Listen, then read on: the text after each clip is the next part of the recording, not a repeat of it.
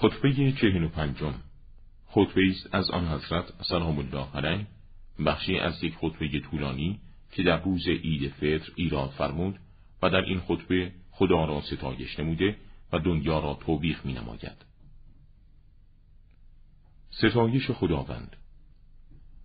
سپاس خدای راست که رحمتش معیوز شدنی نیست و نعمتش فراگیر و بخشایشش ناامید نشدنی. و پرستشش تکبر نبرزیدنی است. خداوندی که رحمت او زائل نمی شود و نعمتش مفقود نمی گردد. نکوهش دنیا. دنیا جایگاهی است که فنا بر آن مقدر و خروج از آن به اهلش اجباری شده است. این دنیا بر مزاق فرزندانش شیرین و بر خیر شوندگانش سبز و با است.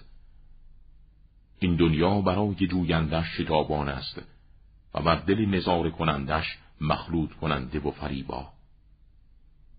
از این دنیا با بهترین زاد و توشه که اندوخته اید کوچ کنید و بیش از حد کافی از این دنیا مخواهید و بیش از آنچه برای معاش زندگی لازم است مجویید.